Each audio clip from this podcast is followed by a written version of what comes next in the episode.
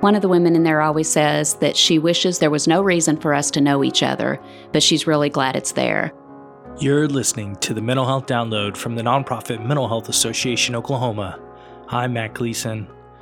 On today's bonus episode of the Mental Health Download, our CEO, Mike Brose, interviews his longtime friend and collaborator, Trisha Mason. Trish is a licensed professional counselor and chief operations officer of 12 and 12 here in Tulsa. Trish has also facilitated several of Mental Health Association Oklahoma's free support groups. Actually, she currently facilitates our Strength and Serenity support group. As she talks about in this podcast, it's a joint venture between the association and the Tulsa County District Attorney's Office. The group is for people who have lost a loved one to a violent crime. For more information about the association's free support groups in Tulsa and in Oklahoma City, Visit mhaok.org forward slash support groups. Okay, so during this episode, Mike and Trish first talk about the impact of the association support groups. Then they focus on the special 12 and 12 day celebration coming up on Thursday, December 12th, 2019, here in Tulsa. On 12 and 12 day, you can meet many of the 12 faces of 12 and 12, meet its amazing staff, including Trish, take a tour of its facility, or simply drop off donations. All the details are on 12 and 12's Facebook page. Okay, let's get started. The mental health download starts now.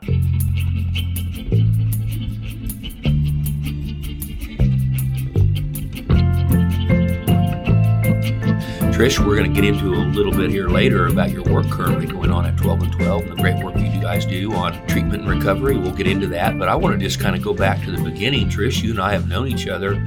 Gosh, uh, we're we're closing in on uh, 26, 27 years. Is that not correct? That is correct. And we first met. I came to the Mental Health Association in 1993, and I think at that time you were already involved with the association on a on a committee as a volunteer. Have I got that right? Yes, we. I worked with uh, your education coordinator, and we took brown bag lunches into some downtown companies. So, for our listeners, that shows that uh, Trish and I we got a long history here. Trish, uh, you are a uh, licensed professional counselor. Have I got that correct?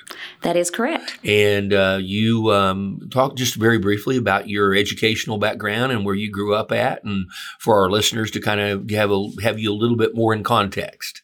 Sure. I grew up in southern Oklahoma in a small town called Duncan, and I ended up at Oklahoma State University got my bachelor's and master's degrees there. Go Cowboys. Uh, moved to Tulsa in 1987, and my first job was in a little outpatient alcohol and drug program that's no longer around. So when I got out of grad school, this is kind of an interesting thing. I didn't know for sure what I wanted to do, but I knew I did not want to work in the substance use field. So, of course, my first job was in the substance use field, and every job thereafter has had some component of substance use in it, which is tells you how prevalent substance use disorders are in our community. And how long we've been trying to struggle with this as a state, as a community, that we still are not where we, we don't have enough funding. And it's always a battle to be able to provide, and the demand far exceeds our resources. And it was true 26, 27 years ago, and in, that's basically still true today. There has been some progress. Part of the last 20 years I spent working for community care health insurance in the behavioral health department. When I started there, in 1998, residential treatment for substance use disorders was not covered. And as some of the laws changed, we had to, behavioral health benefits had to match medical benefits, which was an amazing stride forward, not just for substance use, but also for mental health issues, that you couldn't limit the days if the medical benefits weren't limited to inpatient treatment. So that's been a change that we've seen, at least in the commercial world. And so we, we've made some progress, but we still have a long, long way to go. How did how what was your role there? Explain to the listeners a little bit about what you did. When I started at Community Care, I, I, did utilization review for behavioral health benefits. And then in the 20 years there, by the time I left, I was the manager of the department and managed a small customer service call center. And we had to work with benefits, and we worked with employers, we worked with providers, and we worked with members. And one of the things that I'm most proud about that of the 20 years that I was there. And I'll, I'll, tell you, when I went to work for community care, I had a lot of my friends in the mental health field tease me about going to the dark side. And I was so, our former CEO always said, if you do the right thing, the money will follow. So because community care is locally owned and operated, we had a relationship with our providers and with the companies, the employers that purchase us, and our members. And we they live we lived in this community. So we were able to really help our members make sure that they were receiving appropriate care that was cost effective. But also there were times that as utilization reviewers, we would work with our providers to, we would remind them of a service that maybe they'd forgotten that the member even had. So I really felt like we did our best to take care of our members with the benefit plan that was purchased. And because we were local, you called and you got to speak to a live person. Yeah, I, I, I just really glad you mentioned that, Trish, because I, I talk about around here at Mental Health Association all the time about uh, I guess in, in some of the language in, in, the literature and things you hear is high touch. And sometimes these plans and people feel that the mental health care system in particular, but the healthcare system in general can be not that user friendly. And you need a point of contact. You need someone that you can call. And I know that was a lot of, I think we utilized you in that way. If there was a problem, we would call, we call, call Trish. Uh, that's what I would always say. And, uh, I knew someone in that personal touch. And that's really important when people are in need. They're uh, sometimes traumatized, uh, sometimes they're uh, anxious, they're afraid, they're confused, and then sometimes they need an advocate. And I think that was a part of your role there at Community Care. It was. And, and by the same token, I used the Mental Health Association also. When we worked with people who'd been inpatient, we would often tell the, the staff at our provider uh, hospitals that you know the mental health association has free support groups be sure that that your be sure that your client our member knows that that there are free support groups for depression and anxiety and those who've lost a loved one to suicide and uh, you know parents supporting parents and it so obviously it was a reciprocal relationship. Yes, and you know, I know our mental health assistance center. I talk about that all the time about you know when people contact our mental health assistance center now is that we very similar kind of a role. We're trying to help them navigate uh, the system, and uh, we emphasize all the time if it doesn't work out where we're going to refer you to, you call us back and we'll continue to work with you until you're satisfied. Uh, I try to teach my social work students is there's a there's a real difference between just giving somebody a number and a name and making a real referral. And a real referral is that they always know they can call back. And I know that I always felt like that the work we did with you at community care, that was always high on your priority list as a mental health professional, but also as an employee of community care. Absolutely. Absolutely. So, um, kind of moving to um, your work with us as a volunteer again, uh, and uh, I know you. Uh, I have to tell the listeners this real brief story. Uh, we finally decided, and uh, you know, gosh darn, you know, their old Trish has been on our committees and been a volunteer. We need to get her on the board of directors, and you readily accepted that. And we brought you onto the board, and you were on there. And then somebody came along and said, hey, oh, wait a minute, Mike, we're in violation of our bylaws because, Trish, you had been uh, one of our support group leaders. We don't pay our support group leaders much, uh, as you are well aware, but we pay what we can. And uh, you are always very faithful, first with one support group and then later with two. We're going to talk about both of those here in a minute. But uh, I had to go. I had to do the go to Trish and say, Trish, gee, you got to choose. You're going to either have to give up because we did pay. You're going to have to give up being a support group leader, or to stay on the board, or give up. And I, I, I mean, as I remember, I think you may have hesitated, maybe for I don't know, maybe half a second, uh, something like that. And you said, "Sorry, Mike, I'm off the board. I'm going to stick with my support groups." And that's where my passion, where my heart is. Is that is that kind of your recollection too? That is exactly my recollection. It was an honor to be on the board and I really enjoyed it, but I, I felt a strong commitment to the support groups. And you knew you could t- still continue to be involved and be on the committees and be always have a voice with us, which we take great pride in and how that works with us in terms of our volunteer base. You're still a volunteer, obviously, have been for one of our longest tenured volunteers among that very elite group that have been around for that long. And um, Long, as they say around here, uh, before Mike. Uh, there, there, there aren't too many. There are a few, but there's not too many uh, that say uh, use uh, bef- uh, before Mike. But you're one of those, Trish. But then you were, I think, this first support group you did was our survivors of suicide support group. And for our listeners who maybe are not familiar with what that support group's all about. Won't you take a little bit of time and then maybe talk about your history and uh, background with the uh, survivors group? Sure. Um, Survivors of Suicide is for people who've lost a loved one to suicide, family and friends. And I started that group, I think, about 10 years ago. And it's a very challenging group to do because there's so much so much pain and and grief and but it's also very very rewarding and I did that group until just about a year ago and I don't remember exactly when I was also doing I can't remember what we called it then, another group for parents or loved ones who had someone suffering from a, Parent, a mental health issue. Parents supporting parents? I think I think that's what um, I, I, believe that's what it was called back then. I think we've had a couple of name yeah, changes over the years. Yeah, uh-huh. and I did that one, and honestly, that wasn't the best fit for me. It was a wonderful group, but I wasn't the best person for that group. And you and Mark Davis came to me and another facilitator and said, "Hey, the DA's office at that time it was Tim Harris." Has approached us about doing a support group for people who've lost a loved one to homicide. And Irene and I were both like, wow, that sounds like a great need. And we really hope you find somebody for that group. And you, you both were kind of fishing for Irene and I, and we were both like, no way. Well, you and Mark talked me into going to just come to the meeting with Tim Harris.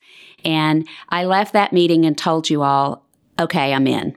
And so we started that group about eight years ago, I think. And for a year, we only had one family, and they came faithfully twice a month. Well, over the years, that has grown into a core of about six or eight people representing three or four different murders in our community. And they have gone to court with each other. They have gone to pick up their loved ones. One woman went with another woman to pick up her, her murdered mother's belongings and they are people who have really bonded and so I've I've really grown a lot with that group too.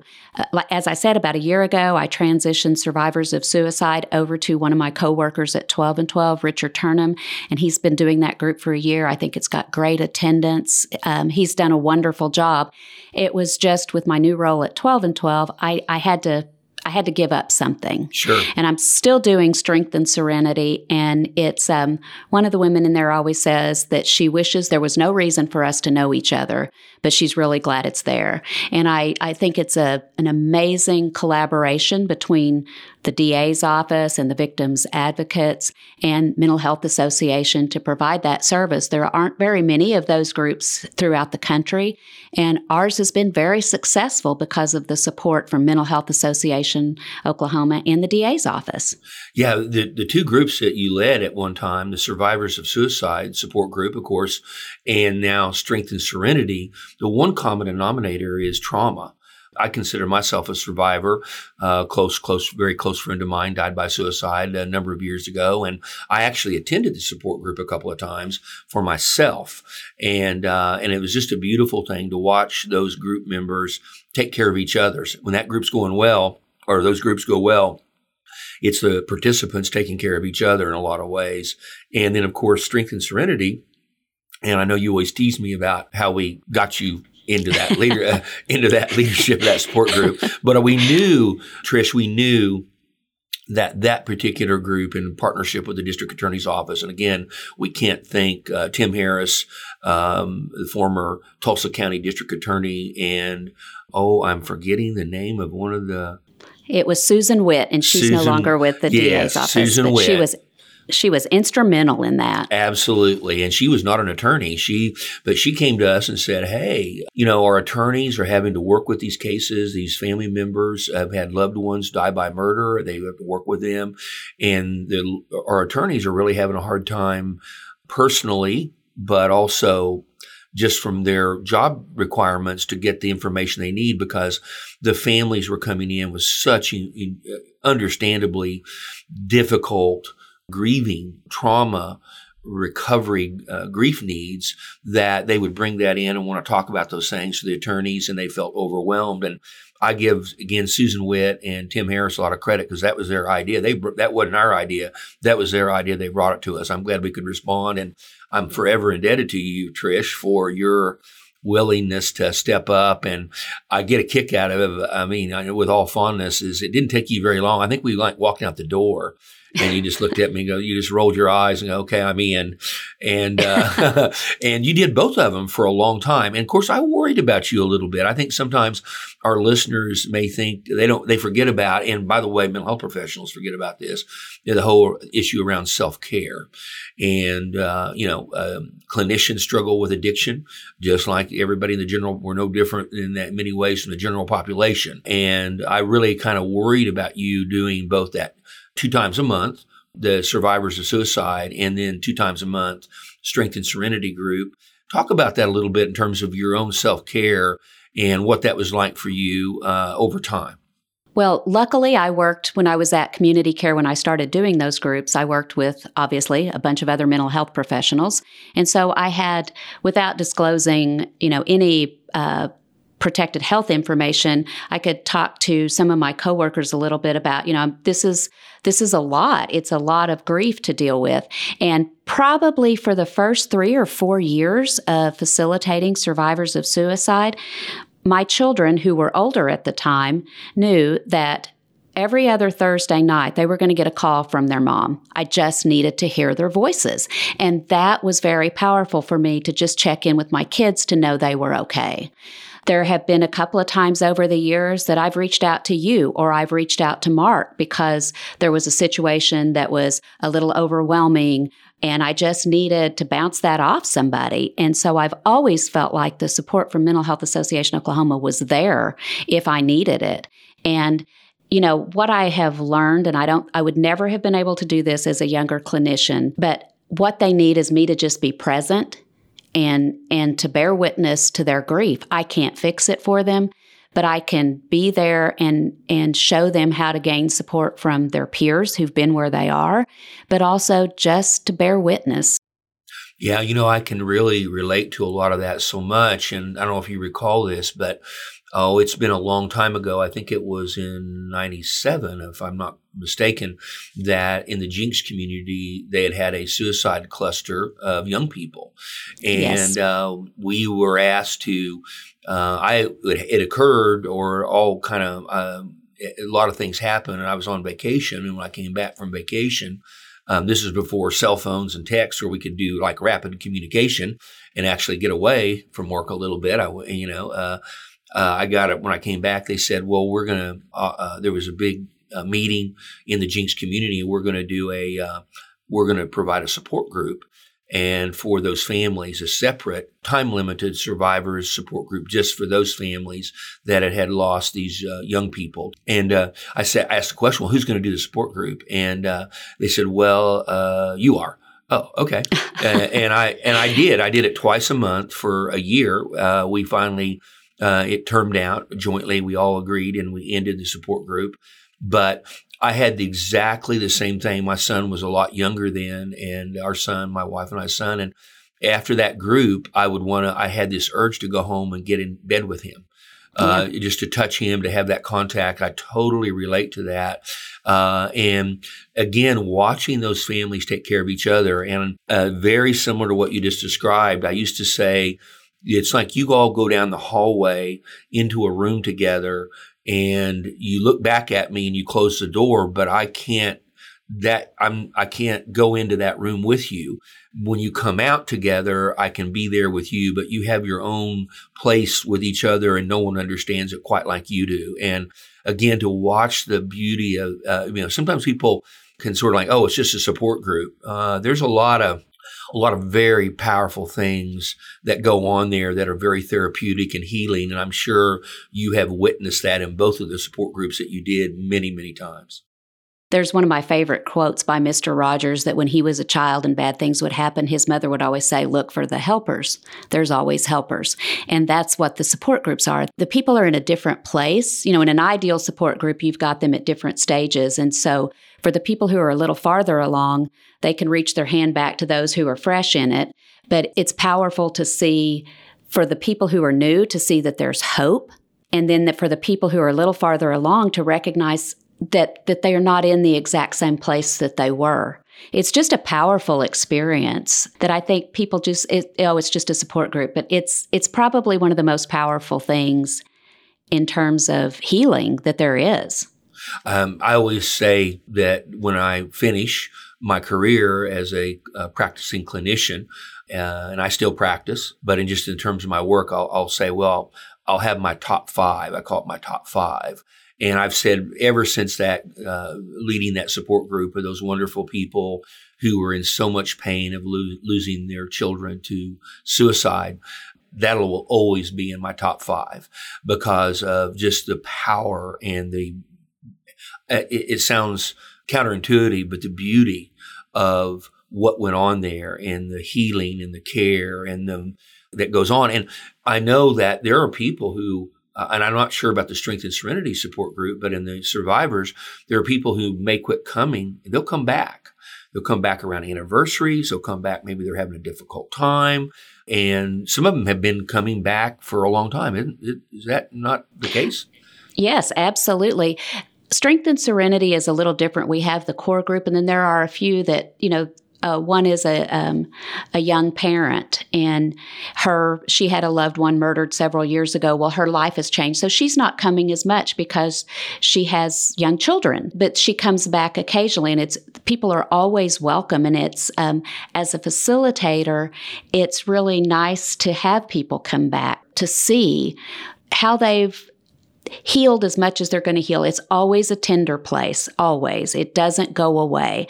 And I always say that losing somebody to suicide or homicide is a real different kind of grief than losing somebody to old age or a disease. And I, am not sure that I can really articulate that clearly, but I, I believe that to be true. And it's always, always tender. Grief is always a little tender, but death by homicide and death by suicide, it, it leaves you much more raw and traumatized. Right. And the difficulty in obtaining any closure is always always an issue that these people struggle. They can't get closure a lot of times, and um, to make sense of it, and that sometimes is something they they carry around from for the rest of their lives. Right. Uh, the my strength and serenity group they just hate that word closure um, and it's really more adapting adapting to what has happened because it's never you're never going to get the answers and for suicide too you're never going to get the answers that make sense to us and the fact that with homicide, somebody else made the choice to take your loved one's life. And with suicide, your loved one made that choice. And those yeah. are such hard things to wrap yourself around. And for suicide, to, to be aware and to know that your loved one had to be in so much pain to make that decision. And and I have people who've attended other grief resources in the community and they've had nothing but positive things to say, but they just didn't fit as well as they have in the support groups that were specific to their loss. Trish, what do if someone is interested coming to the survivors group, when, how do they come? And then let's talk about that one first. Then we'll talk about strength and serenity because it's a little different. Sure. Uh, Survivors of Suicide meets the first and third Thursdays of the month here at Legacy Plaza, and it's from six to seven thirty. Strength and Serenity, and I want to I want to say something real quickly about that. Steve Kunzweiler has supported and continued that group. They, the DA's office, twice a year does an event for people who've lost a loved one, and they're they're Christmas tree event is actually this Wednesday night at six o'clock at Chandler Park. And the, the, DA's office puts up trees and they maintain the ornaments. And each year, somebody who's lost a loved one can bring an ornament with their loved one's picture or name or just something that represents them. And the DA's office does a brief little you know, talk. Sometimes Vic Regalado's been there, Chief Jordan has been there. It just depends. I usually try to speak a little bit about the group. And then in the spring, they do a flower planting, and it is to honor their loved ones and so that people don't forget. So the Strength and Serenity, it meets the second and fourth Thursdays. And to find out information about that, we ask that someone who's interested contact the district attorney's office. Heather Prater is the victim's advocate. I believe she's the, I'm not sure exactly what her title is. She's the supervisor. But if you call the DA's office and ask for Heather Prater in the victim's advocate office, she can do that screening and kind of give more information. Uh, and so uh, we hope that our listeners who could benefit from this, and we know it's scary for people to come that first time. It's a really, really hard thing. When they get there and they're there, it, it's a great relief and they really feel a lot better. We see how many times we've seen that, uh, but it's hard for them to get there that first time. Absolutely. It is very difficult, but most people, um, and I always tell people this isn't a lifetime commitment. You come when you can, you come as long as you need to, and you can always come back. And some people might try it once or twice and go away and then come back a year later. Right, and that, that's a good. Uh, that is a very good point because timing is everything. Sometimes people uh, they need to know for themselves when they're ready to begin to. What we don't want is, and what happens so much for both of the, in both of the related to why these support groups exist, is that people will isolate and they will suffer alone. And we know that uh, long term that that is not a healthy way. It has um, potential negative uh, results, and we don't want people out there alone and isolated. That's why these support groups exist. You can also, if you're a listener, you can call our mental health assistance center here at Mental Health Association and get the information. And by the way, we do not have a yet a strength and serenity group in Oklahoma City area, but we do have uh, a survivors of suicide support group. And again, you can contact and get that information from our website, mhaok.org, or you can call our number and get that information of uh, when those when and where those meetings uh, are at you just recently you were at community care for a long time and then i got word that you had taken a new position over at 12 and 12 take some time and talk about uh, your new position but also what's uh, remind our listeners what the services that 12 and 12 provides the role in the community that they have and uh, what's going on over at 12 and 12 Thanks, Mike. I'm really excited about that. It's been almost a year. I took a position at 12 and 12 as their chief operating officer. I have been affiliated with 12 and 12 in some capacity, referring there, those kind of things, uh, about as long as I have been involved with the Mental Health Association. So never thought I'd end up working there, but you know things change, and I'm getting towards. Um, I mean, I've, I've, got some years left in my career, but I decided that I wanted the last years of my career to be in a place that I felt was more directly tied to services and that it would be very missional for me. So been at 12 and 12 a little less than a year and have seen amazing things happen. First, I'll talk about the continuum of care, and we provide substance use treatment for individuals over the age of 18. We provide uh, medically supervised detox with medication assisted treatment for people suffering from opioid use disorder or alcohol use disorder. We have residential treatment, uh, a transitional living, which uh, people are out of treatment, but they are still living on site, and we're providing food and shelter. They have to get a job, and then it helps them prepare to go out on their own. We also have an outpatient program, and we have those are all provided at 6333 East Skelly Drive. And then offsite, very close to where we started at 12 East 12th Street, where which the Mental Health Association owns now, we have Brigance House, which is a residence for homeless veterans who suffer from a substance use disorder. And we provide some programming there, but uh, housing and food and shelter for, for veterans. And they can stay, I believe, up to 18 months. We've been very successful there. About 80% of the veterans who complete the program go on to permanent housing, which we're, we're very proud of being that place for all of our, our residents. We also have about Three years ago, 12 and 12 has always provided services for people who have commercial insurance or the ability to pay. But a few years ago, decided to really make that a larger opportunity. There aren't a lot of, in fact, we're the only residential treatment facility in Tulsa that provides substance use services. We may not be the only, but we're close to the only. And we are definitely the largest substance use treatment facility in the state of Oklahoma. So we do have that unit for commercial people who have commercial insurance. So those are kind of the services. But what I'm really excited about is uh, December 12th is this Thursday. And we have a volunteer. Her name is Jen Kirchhoff. Last year, she came up with this idea that we need a 12 and 12 day. And what better day than December 12th? to help people see what services 12 and 12 provides in this community and also to increase awareness of addiction. It affects all of us somehow. We may not have a substance use disorder, we may not have a family member, but we've got a friend or a coworker. We all know somebody who has suffered, and most of us know more than one person. And we also want to decrease stigma. It can happen to anyone. And treatment is available. Not everybody needs detox, not everybody needs residential but we provide outpatient services also. And as we, we talked so much about support groups, Mike, and support groups for recovery from a substance use disorder are vital. And there's there's a variety of options for people. There's 12-step groups, there's celebrate recovery. Some people find it just in a, a religious affiliation, in a spiritual realm through the grant from the Hardesty Family Foundation, we've been able to integrate yoga and meditation and music into our treatment which helps people learn to kind of calm their minds and their bodies down and to just, you know, be able to sit for a minute.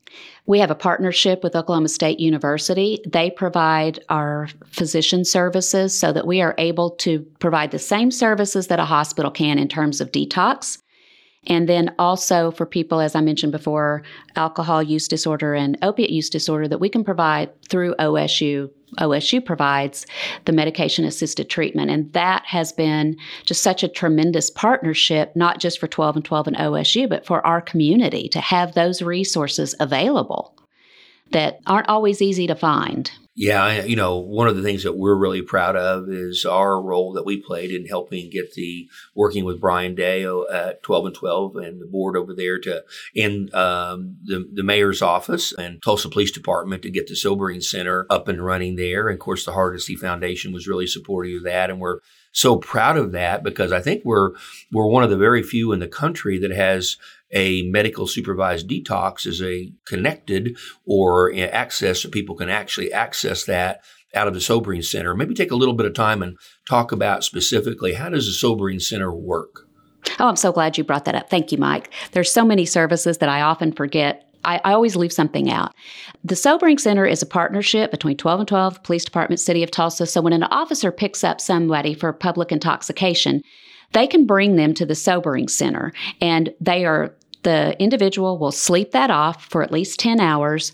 Um, if they need to we can we can do we can wash their clothing. They have a place to sleep. We feed them. We hydrate them. They can shower.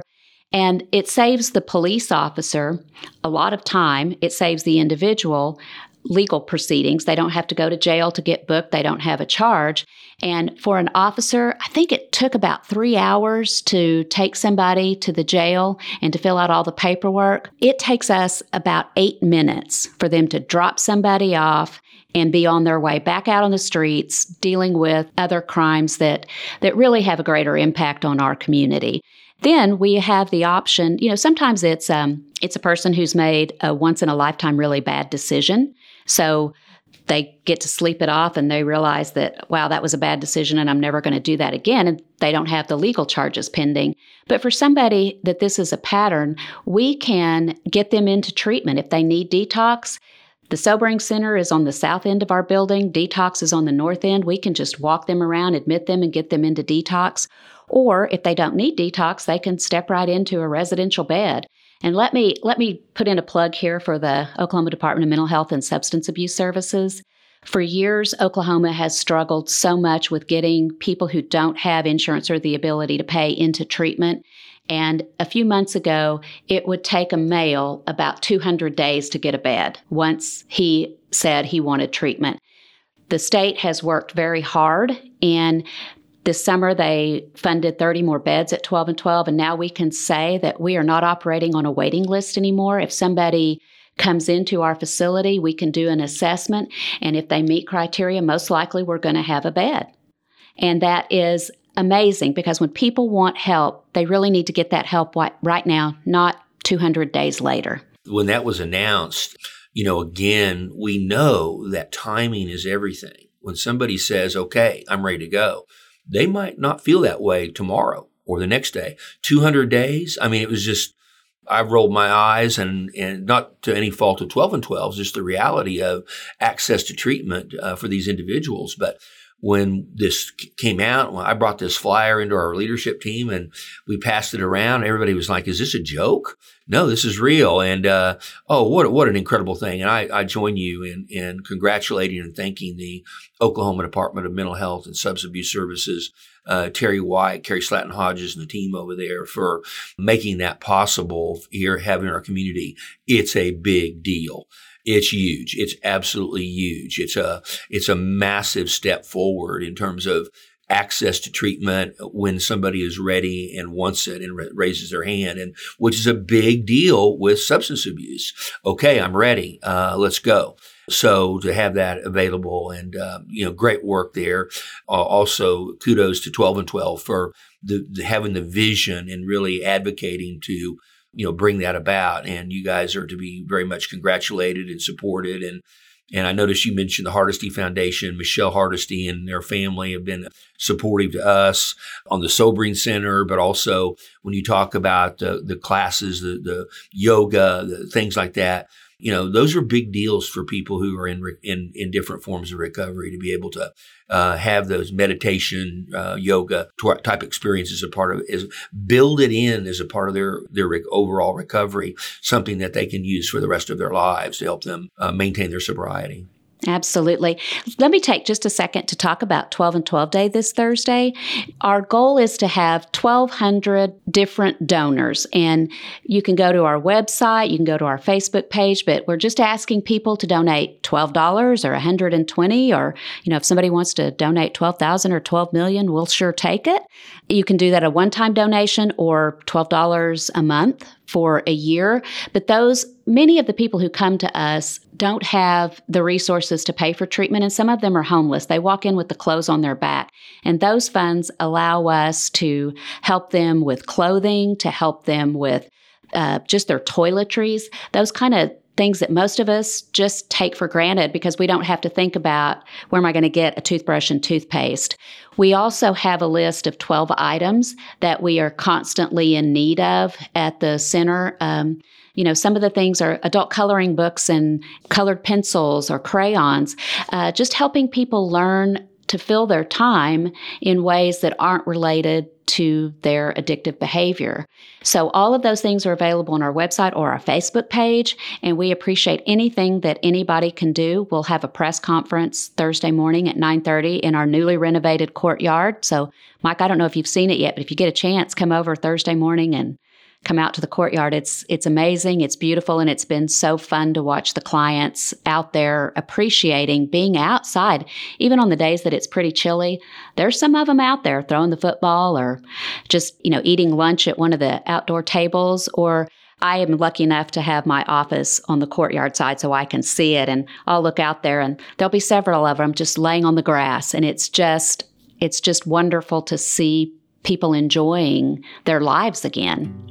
In all the renovations you've done there, again, uh, the whole idea that because you don't have money doesn't mean that you don't have opportunity to receive your treatment in a beautiful facility that looks nice and a great experience. And I know that's been a driving force of thought that you guys again to, are to be congratulated on and and on, on the successes you've had, and also all the people in the community who have been very supportive of that process. A lot of a lot of money had to be raised to make that happen, and uh, it's an amazing community we live in in that way. Absolutely. Tulsa is is a beautiful city to live in. It's very philanthropic and I wasn't born and raised here, but I'm proud to say I'm a Tulsan. Absolutely. Trish, I want to just thank you again. You are one of my heroes, and uh, it's been a pleasure to have worked with you all these years and be a collaborator. We're friends. You know, we don't always see each other we, uh, because we're so busy, but we always enjoy our time together when we get this chance. And it's a great honor for us as Mental Health Association Oklahoma to have you on it's just been a real pleasure to take this time to interview you. Thank you, Mike. I appreciate it so much.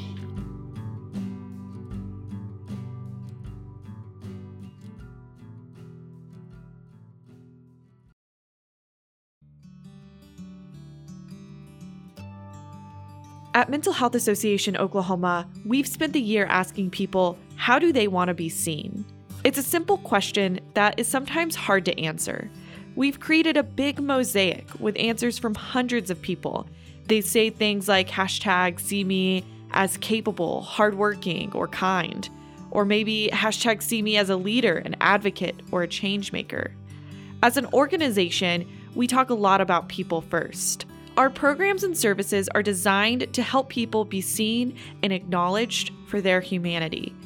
From suicide prevention and fighting stigma around mental illness to ending homelessness and reforming criminal justice, a lot of people in this organization are moving the needle on important topics in the state of Oklahoma. The thing is, these programs and services are not possible without our generous donors. Join us in our mission by donating today Visit mhaok.org and hit the big donate button at the top of the page or donate on our Facebook page at facebook.com forward slash MHAOKLA.